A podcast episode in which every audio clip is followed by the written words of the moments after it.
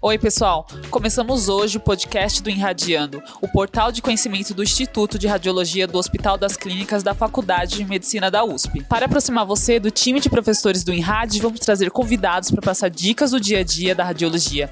Vamos descomplicar o que está difícil para você? Hoje estão aqui os doutores Paulo Savoia e Dr. Tiago Vieira para conversar sobre aneurismas da aorta. Vamos lá? Olá, pessoal. Sejam bem-vindos aí ao nosso primeiro episódio do podcast Irradiando. Vamos descomplicar? Hoje o tema é sobre aneurismas de aorta. Então, eu sou Paulo Savoia, eu sou médico radiologista aqui do INRAD, fico, faço a parte de radiologia de emergências, então vejo bastante coisa de aorta e vascular aí no, no PS.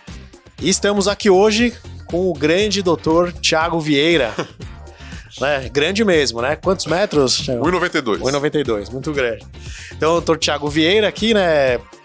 É, a nossa referência de imagem vascular aqui no INRAD, né? Me deu aula quando eu era residente, né? Eu aprendi muita coisa com ele. E também é o coordenador do nosso curso, né, Thiago? Quer falar um pouquinho aí do, do, nosso curso que vai sair daqui a pouco ou não? É, então, o próximo curso agora de imagem vascular, de angiotomo e angiorressonância, é em, nos dias 27 e 28 de agosto né? E é um curso hands-on, né? Então vocês têm a oportunidade de manipular as imagens, ver os casos é, e tirar eventuais dúvidas que possam ter, além das aulas teóricas aí pertinentes a cada tópico importante da imagem vascular. Boa. Isso aí, então, vamos falar um pouquinho, né? Vamos descomplicar, então, falar sobre os aneurismas de aorta, né?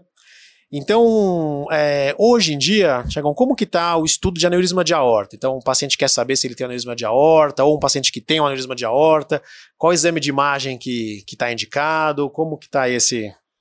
É, geralmente os pacientes que têm aneurisma de aorta, eles vêm indicados de outros, de outros métodos de imagem, né, que já viram que podem ter alguma coisa suspeita, e o exame de, de escolha, o exame de referência para isso é a angiotomografia é, computadorizada com contraste. Né? É, é o exame mais com, com melhor resolução espacial, melhor contraste tecidual. Então, gente, além da gente conseguir avaliar bem a, a, a, luz da horta, a gente avalia tudo que está em volta, né? a parede da horta, relações da horta com, outros, com outras estruturas, né? E consegue fazer as medidas necessárias para que o vascular corrija um eventual aneurisma que, que possa ter, né? É, é, eu também eu acho interessante isso, né? Muita gente às vezes tem a ideia que a ressonância seria melhor que a tomografia, por ser um método mais é, desenvolvido, digamos assim, né? Mas realmente o melhor exame é a tomografia, né? Se você puder solicitar a tomografia, né? Se o paciente não tiver uma contraindicação para tomografia, não tiver contraindicação para o uso do iodo, do contraste iodado, realmente, se você puder escolher entre a tomografia e a ressonância, a tomografia realmente acho que é melhor, né? Com certeza, com certeza a tomografia é melhor. Uh, além dela ser mais simples de você pós-processar, né? A ressonância a gente tem que ter em mente que a angiorressonância propriamente dita é como se fosse um exame de, de, de angiografia, né? Você só vê a luz da horta, a luz contrastada, né? Você não vê nem as paredes nem o que está em volta. Então é necessário que você faça uma série de outras sequências que não, que não são geográficas pela ressonância para você conseguir fazer uma, uma, avaliação que você consegue fazer só com uma sequência de tomografia, né? Certo. Então, lembrando que o pós-processamento também é mais complicado na, na, na angiorressonância. É, então, vamos começar do básico, né? O, o, já que estamos falando aqui de aneurismas de aorta, estamos descomplicando, o que define um aneurisma de aorta? Então, qual que é a definição? O aneurisma de aorta é a dilatação da aorta com valor de 50% ou mais em relação ao diâmetro normal. Né? Isso vale para a aorta como vale para qualquer, qualquer vaso que a gente, tá, que a gente vai avaliar. Né? Mas é essa dilatação superior a 50% da, da, do valor normal da aorta naquele nível. A gente tem que lembrar que a aorta tem valores normais de diâmetro uh, diferentes em cada segmento. Né? Ascendente, uh, crossa, descendente, abdominal proximal e abdominal infrarrenal. Né? Então é aquela dilatação superior a 50%. E essa medida tem que ser feita no, no eixo verdadeiro, no eixo curto verdadeiro do vaso, né? Então é importante lembrar de usar MPR, né? Colocar. Porque eu vejo muito quem está começando imagem vascular, pega ali na tomografia, no axial, né, na imagem bruta, e já mede ali na horta. Só que às vezes pega uma, uma área que está tortuosa da horta, então você está errando essa medida, né? Então, é ideal usar o MPR, isso no curso a gente mostra, né? Exatamente. exatamente. Colocar no, cur, eh, no eixo curto verdadeiro do vaso, ver bem o, o, calibre mesmo. E o calibre mede de parede externa a parede externa, né? Exatamente. Essa é a definição, né? Para para não deixar dúvida, que outra, outra dúvida que aparece muito, eu vejo o pessoal querendo medir a luz do vaso, então a definição do calibre, calibre, tem gente que gosta até de falar de calibre externo, calibre interno, então seria o calibre verdadeiro seria o externo mesmo, né? De parede externa a parede externa, para dar essa definição de, de, de aorta, né? E aí tudo bem, então, uma vez que o paciente tem essa definição, ele pode fazer um acompanhamento, né? Se não tiver indicação cirúrgica, ele, é, ele pode fazer o acompanhamento, e esse acompanhamento pode ser feito pelos diversos métodos de imagem, né? Tem muita gente que acompanha até com ultrassom, né? Uma vez que você já tem um diagnóstico, a gente sabe que a tomografia é o melhor método, como a gente falou, mas uma vez que você quer acompanhar só o tamanho do aneurisma, você pode acompanhar com ultrassom, você pode acompanhar até com tomografia sem contraste, né? Porque você só quer medir o tamanho mesmo, você não quer avaliar, né, outras outras características aí dos aneurismas, né? E agora o problema é quando o aneurisma complica, né? Acho que esse é um, esse é um ponto que fica todo mundo tenso aí, né? Então, todo paciente que tem aneurisma de aorta abdominal ou aneurisma de aorta torácica, quando ele aparece com uma dor súbita, né, lancinante, tem sempre aquele medo do aneurisma ter complicado, né? E com relação então às complicações possíveis de aneurismas, é, qual seria a recomendação então, Thiago, para fazer avaliação desses aneurismas, saber se complicou, se não complicou, se é uma complicação importante, se não é? Então, como que a gente avalia aí? Antes de mais nada, o fundamental é fazer o segmento, né? Você, você seguir o diâmetro do aneurisma, ver se ele está crescendo ou não, né? Uh, a principal complicação, obviamente, aquela que todos querem evitar, é a é ruptura do aneurisma, né? Então, uh, a, e a ruptura está intimamente relacionada ao diâmetro dele. Então, se ele está com o diâmetro é, crescendo de um centímetro por ano, isso vai depender, na verdade, do, do, do, segmento, mas o que se considera é um centímetro por ano de crescimento, né? Tanto para a horta torácica quanto para a abdominal. E se ele está crescendo nesse, nesse nível, ou se ele está com um diâmetro superior, por exemplo, no, no segmento abdominal infrarrenal a 8 centímetros, já é um aneurisma com um risco maior de ruptura. Né? É, outras características que podem é, inferir, que podem nos dar, querer dizer que, que o aneurisma está instável ou está num ponto que pode evoluir para ruptura rapidamente, seriam outras características que a gente pode ver também pela tomografia, que são, por exemplo, lobulação do contorno do aneurisma, interrupção das calcificações parietais, fenestração do trombo, delaminação do trombo, uh, amoldamento das paredes posteriores do aneurisma às estruturas adjacentes, sobretudo ao corpo vertebral que está que tá atrás. Né, e são todas as características que sugerem que o aneurisma está instável ou ele pode estar em iminência de ruptura.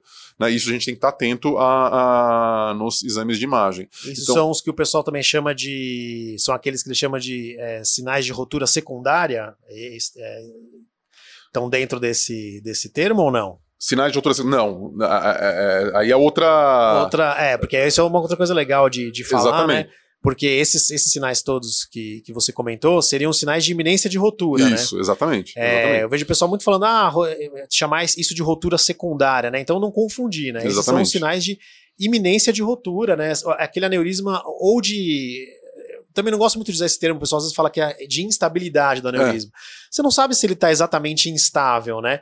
Mas são sinais que, que, que sim, tem que chamar atenção e tem que colocar no laudo, né? É, essa lobulação do contorno também tem o termo drapeada, né? Que o pessoal fala, acho legal comentar isso aqui, que vem da. Esse termo drapeada vem. Até o pessoal usa em inglês, nos artigos tem, é. né? Draped aorta, que seria essa lobulação do, do contorno do aneurisma. E, então, é, o pessoal pergunta, ah, mas eu posso usar esse termo drapeada no laudo? Pode usar esse termo, os cirurgiões vasculares conhecem, entendem o que você está falando que seria essa lobulação mesmo do, do, do, contorno do aneurisma, uma lobulação, muitas vezes ela é posterolateral ali, mas pode acontecer em basicamente qualquer parede, né? Então, essa horta drapeada, a interrupção das calcificações, né? Muitas vezes a gente tem aquele aneurisma que tem calcificação em todo o contorno e aí num pedaço não tem calcificação. Ou a calcificação que sai tangencialmente, né? Daquela calcificação que dá aquela. Parece que quer fugir da circunferência de calcificações, né? Então são todos sinais assim que a gente fica ali de olho, são sinais que eu, eu percebo que é, a gente tem que descrever no laudo, isso é obrigatório, mas o cirurgião vascular ele vai valorizar muito se o paciente estiver com dor. Né? Exatamente. Né? Então, Exato. se o paciente estiver com dor e tiver um desses sinais, é, a, a chance desse aneurisma estar realmente na iminência de rotura é muito grande, né? E, e, isso vai provavelmente vai ser levado para tratamento, tudo e tudo mais, né? Porque eu acho que é, é aí que está a nossa grande função, é identificar esse, esse, esse, esse aneurisma, porque o aneurisma que já rompeu, já foi, né? É, tudo bem, vai tentar tratar e tal, mas esse aí já passou. Eu acho que a, a elegância né, da, do, do, radiologista, de quem faz a imagem vascular, é tentar identificar just, justamente esse aneurisma é como isso que você falou, né? Um aneurisma tá pré-ruptura, tá né? Pré-ruptura, que está num ritmo de crescimento Exatamente. que preocupa, que tem Exatamente. esses sinais que, que assustam. Então, se o paciente tiver uma dor e um desses sinais Exatamente. tem que ser citado, né? Então, eu acho que isso, isso realmente é, é muito importante, né? E aí, quando rompeu, rompeu, né? Exato. Aí, já- aí é o tratamento foi. de urgência, né? É, Já, já tem que tentar, vamos dizer, vamos dizer assim, correr atrás do tempo perdido, né? Tentar resolver naquele, naquele momento. né? Que aí rompeu, você vai ver, né? Você vai ver o hematoma, é, é- o hematoma retroperitoneal, né? Se for da horta abdominal, ou hematoma mediastinal, se for da horta torácica. Mas aí já foi, né? Exatamente. Já foi, aí geralmente é aquela correria, vai pra hemodinâmica, paciente instabilizando tal, aquela confusão, liga pro cirurgião vascular. E então eu acho muito interessante saber reconhecer esses, esses sinais aí que você comentou, que dão, né, a- aumentam assim, a, a- a- digamos assim, o alerta sobre aquele Exatamente, exatamente. E assim, o, o paciente com dor e com esse- um desses sinais, quaisquer que sejam, eu acho que o paciente tem que ser, tem que ser tratado com uma certa urgência, vamos dizer assim. O paciente tem que, tem que, que, que já tentar resolver o problema, né? E uma outra coisa que eu acho é muito importante que você falou, assim, ah, ah, o diagnóstico do aneurisma é feito com exame sem contraste, né? Ah, o aneurisma roto, desculpe. Ah, o, o- você viu densificação da gordura ao redor de um aneurisma, você viu um hematoma retroperitoneal ou mediastinal, o aneurisma está roto. Não precisa de contraste para dar esse diagnóstico, né? Sim. O contraste vai ser para eventualmente, eh, se o paciente está estável, obviamente, você vai injetar para dar as medidas necessárias para o vascular, corrigir por via endovascular. Né? Mas o diagnóstico do aneurisma roto é feito no exame sem contraste. É. né? Isso até me lembra uma história engraçada, é, engraçada, né? Não sei se a gente pode usar esse termo, mas uma história que eu lembro quando eu estava na residência, é, um paciente tinha um aneurisma de aorta abdominal conhecido, pediram uma, uma angiotomografia de abdômen, ele foi para tomo, fizeram a fase pré-contraste, né? Importante sempre em dor, né? O paciente com dor sempre fazer uma fase pré-contraste, né? Depois eu vou te perguntar um pouco dos protocolos, mas fizeram a fase pré-contraste. E aí, na hora que foram fazer a fase pós-contraste, é, tava com dificuldade de acesso, acho que extravasou o contraste, eu lembro, tava dando algum problema lá para injetar o contraste. E aí eu vi que o pessoal lá tentando, se preocupando com o acesso, vamos tentar pegar outro acesso, vamos, vamos ver se a bomba que tá com problema, bomba injetora e não sei o que, não sei o que lá. E aí eu que tava ali no console, né, ah, deixa eu ir vendo aqui esse exame. Na hora que eu vi a fase pré-contraste, eu já vi que já tava roto o aneurisma. Então, eu já falei, não, pessoal, para tudo, né? E aí o pessoal, né, o pessoal que estava mais preocupado com o processo, assim, né, não com o diagnóstico em si, falou, não, doutor, mas esse aqui pediram com contraste, a gente tem que injetar o contraste, a gente tem que fazer com contraste. Eu falei, não, mas o diagnóstico já está feito, esse paciente está com dor, e aqui na fase pré-contraste que já foi feito, eu já vi que o que, tá, que tem hematoma, o retroperitônio todo densificado em volta do aneurisma e tal. Eu falei, esse paciente tem já tira esse paciente da mesa, né, e aí ficou, ficou aquela coisa, não, mas não vai fazer o exame completo, não, mas não precisa perder tempo com isso. Já está roto o aneurisma, vamos levar, eu lembro que esse paciente a gente já já tirou ele, já levou para hemodinâmica, o pessoal lá da, da, da, da intervenção endovascular já, já resolveu o problema, né? Já, já passou ali a, a endoprótese, já segurou esse, esse sangramento, mas assim, então é isso, isso muito legal falar isso, né? Porque eu vejo que às vezes o pessoal se pega muito na questão dos protocolos e, e não Exato. tanto no diagnóstico. né? Exato, exato. E exato. falando, entrando nessa questão de protocolos, é, uma outra coisa também no mundo das angiotomografias, que eu vejo que o pessoal tem muito medo, né? É assim, ah, mas para fazer angiotomografia eu preciso ter um super tomógrafo, eu preciso ter um tomógrafo com no mínimo tantos canais e tal. Então, qual que é a recomendação para avaliação de aneurismas de aorta?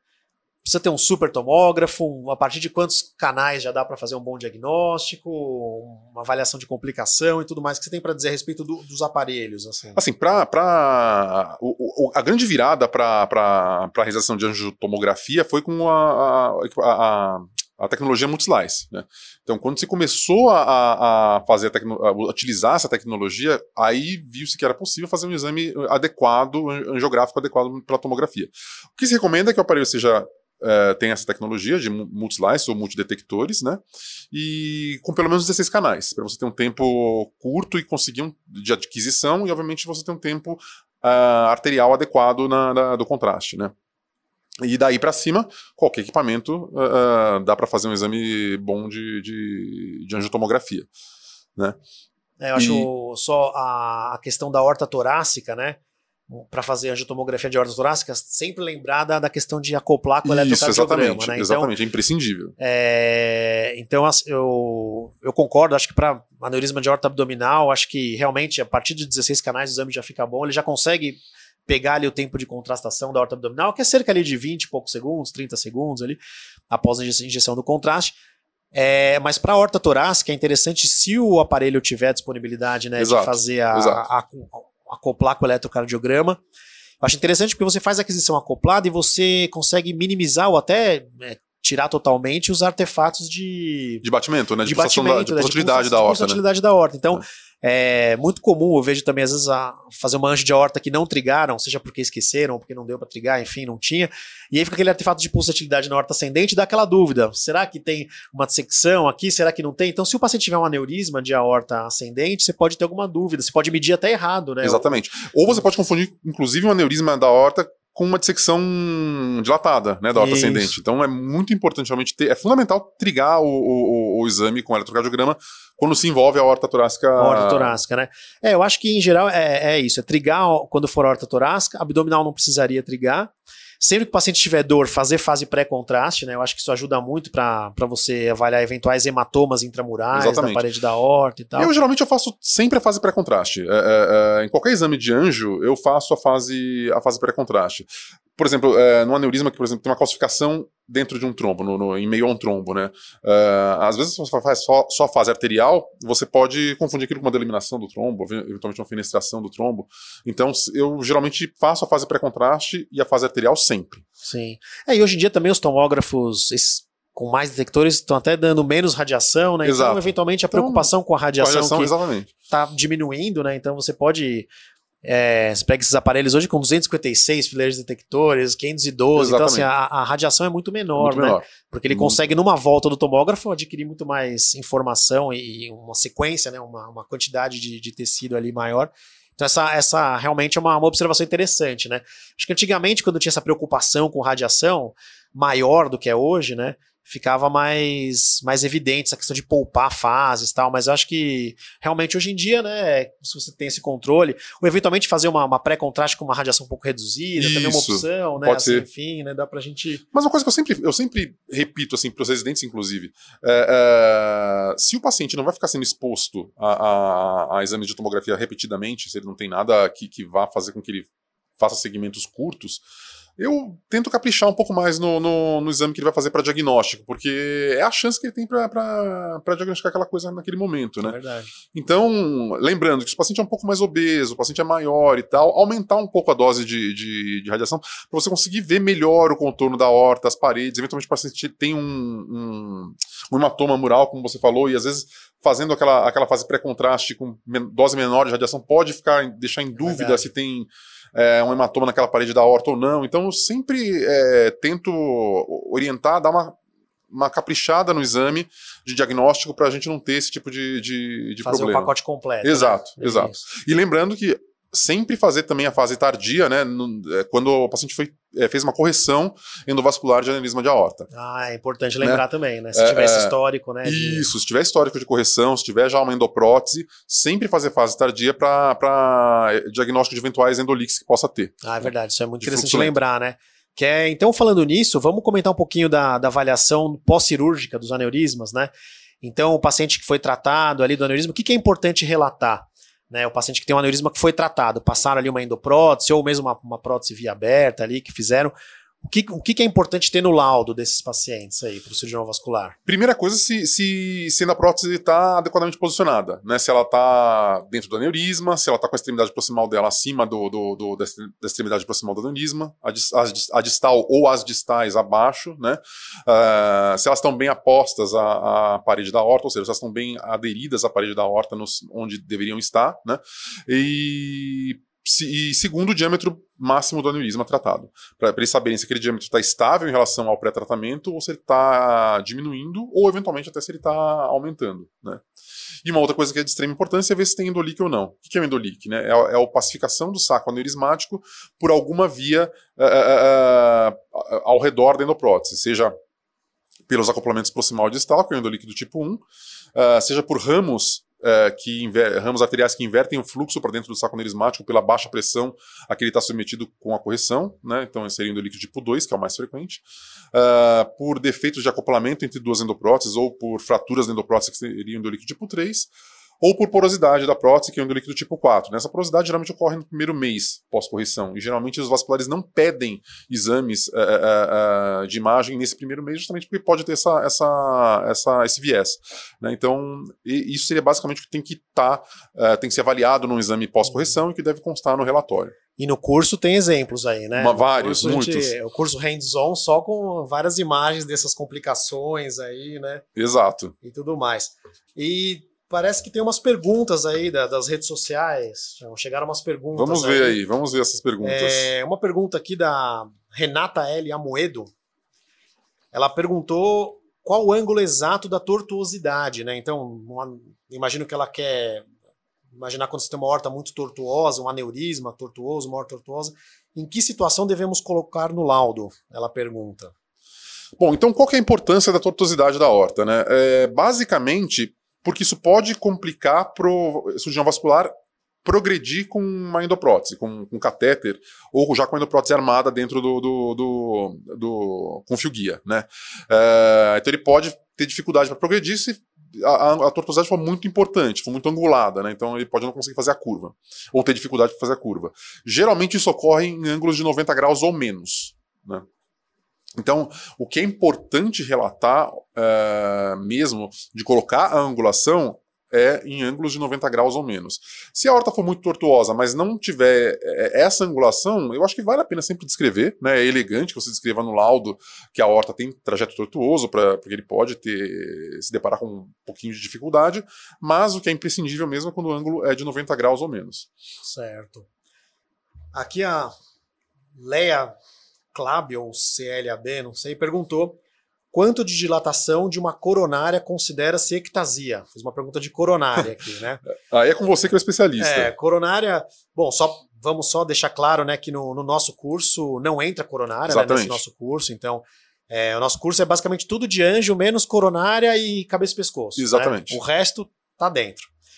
E mas já que veio a pergunta aqui, então é difícil falar em assim um valor exato de ectasia de coronária, porque as coronárias elas têm diferentes calibres dependendo de onde elas estão. Então você pega uma, uma artéria descendente proximal, ela tem um calibre diferente da artéria descendente anterior proximal, é diferente da artéria descendente anterior distal. A circunflexa, segmento proximal, é diferente do segmento distal. Mas em geral a gente usa o mesmo, a mesma definição de ectasia para os outros vasos, que é um aumento do calibre de pelo menos 50% do que seria o valor original dela. Né? Só que para a coronária não tem muito um valor muito absoluto, porque muitas vezes a gente usa isordil durante o exame, então aquele, aquele valor que nós estamos vendo no exame ele vai ser diferente se você usou ou não usou isordil para dilatação da, das coronárias para o exame. Mas em geral, a, a, ideia seria você comparar com o que seria o vaso normal. Então, é, você tentar comparar. Você achou uma ectasia focal ali, você tentar comparar com, com o que seria o normal. Então você mede o vaso um pouco antes ou um pouco depois e vê o que seria o vaso normal e, e, e faz a conta para ver se passa esses pelo menos 50% de, de aumento. Né? Em geral, as ectasias acima, é, acima de 5 milímetros a gente considera as mais, é, mais importantes, digamos assim, mas não tem um corte muito muito bem estabelecido, não. Acho que é uma coisa mais relativa ali do exame, você tentar comparar o segmento normal com o não normal. Né? Isso vale também para outros vasos periféricos, né? Mesmo tem muitas, eh, muitos alunos perguntam qual que é, o, é que diâmetro a gente considera para considerar um aneurisma de femoral superficial ou de poplítea, né? Às vezes é difícil, né? Porque é, é, o diâmetro é muito variável desses vasos, né? De artérias renais, por exemplo, de artéria esplênica.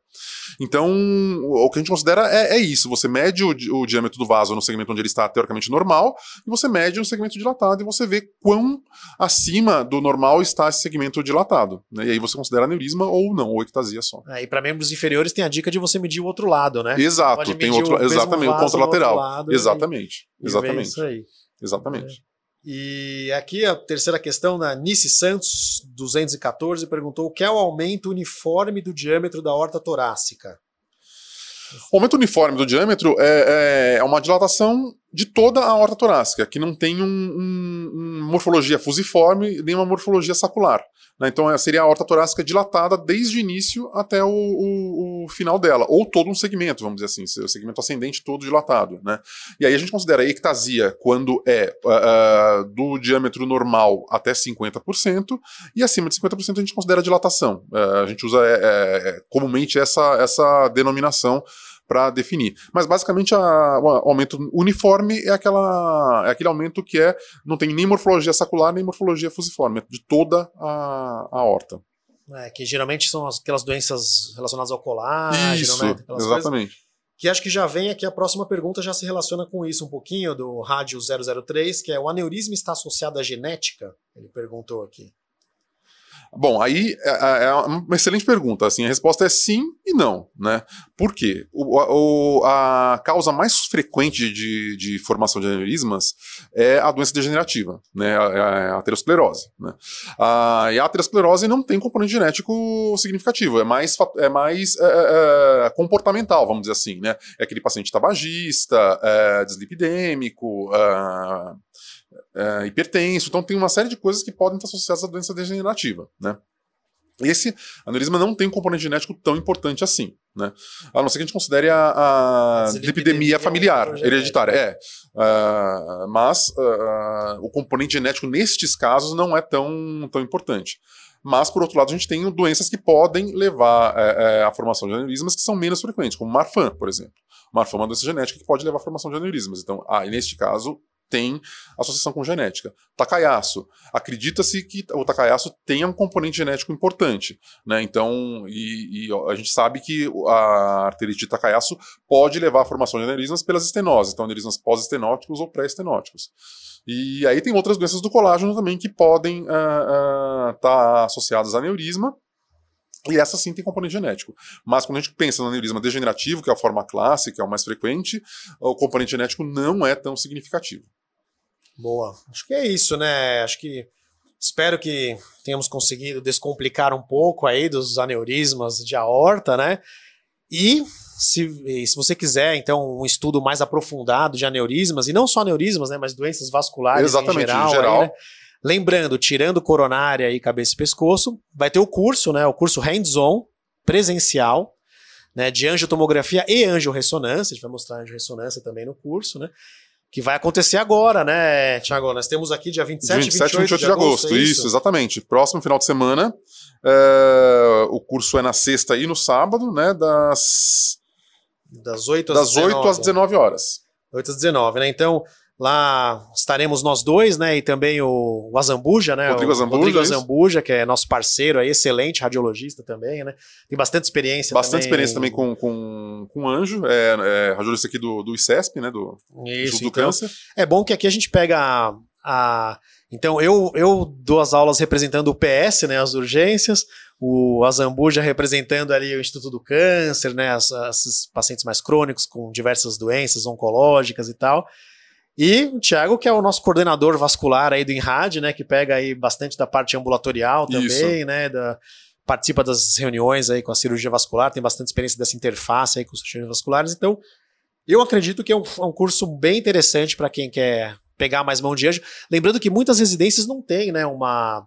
É, nas residências o pessoal roda no abdômen, roda na, no tórax, mas não roda num, num, Não tem um estágio dedicado, não tem um estágio né? dedicado é. de anjo. É. Então acho que é interessante essa, esse plus aí, né? Esse Exato. refinamento. Aí, essa... Principalmente para quem, quem vai atender emergência, né? Uh, é sempre na emergência que está o foco, né? A gente, a gente, quer evitar que, que o paciente chegue, é, chegue a romper um aneurisma ou tenha uma, uma emergência, emergência uh, de anjo, né? De, de, de aorta, de então, eu acho que o, o, curso é muito bom para quem quer se aprofundar mais aí nessa, nessa, nessa parte. Então, acho que é isso, né? Então, lembrando, vai ser presencial, hands-on, né? Então, cada aluno ali com a sua workstation, com workstation manipulando respeitando os, os protocolos de segurança, né, para COVID-19. Distanciamento, né? então, exatamente. Distanciamento, máscara, máscara, tudo certinho, álcool gel. Álcool gel na sala. Tudo certinho. Então, acho que é isso, né? Quer dar mais algum recado aí? Não, acho que é, acho que é isso. Que Agradeço aí o pessoal que, que, que nos uh, uh, mandou as perguntas,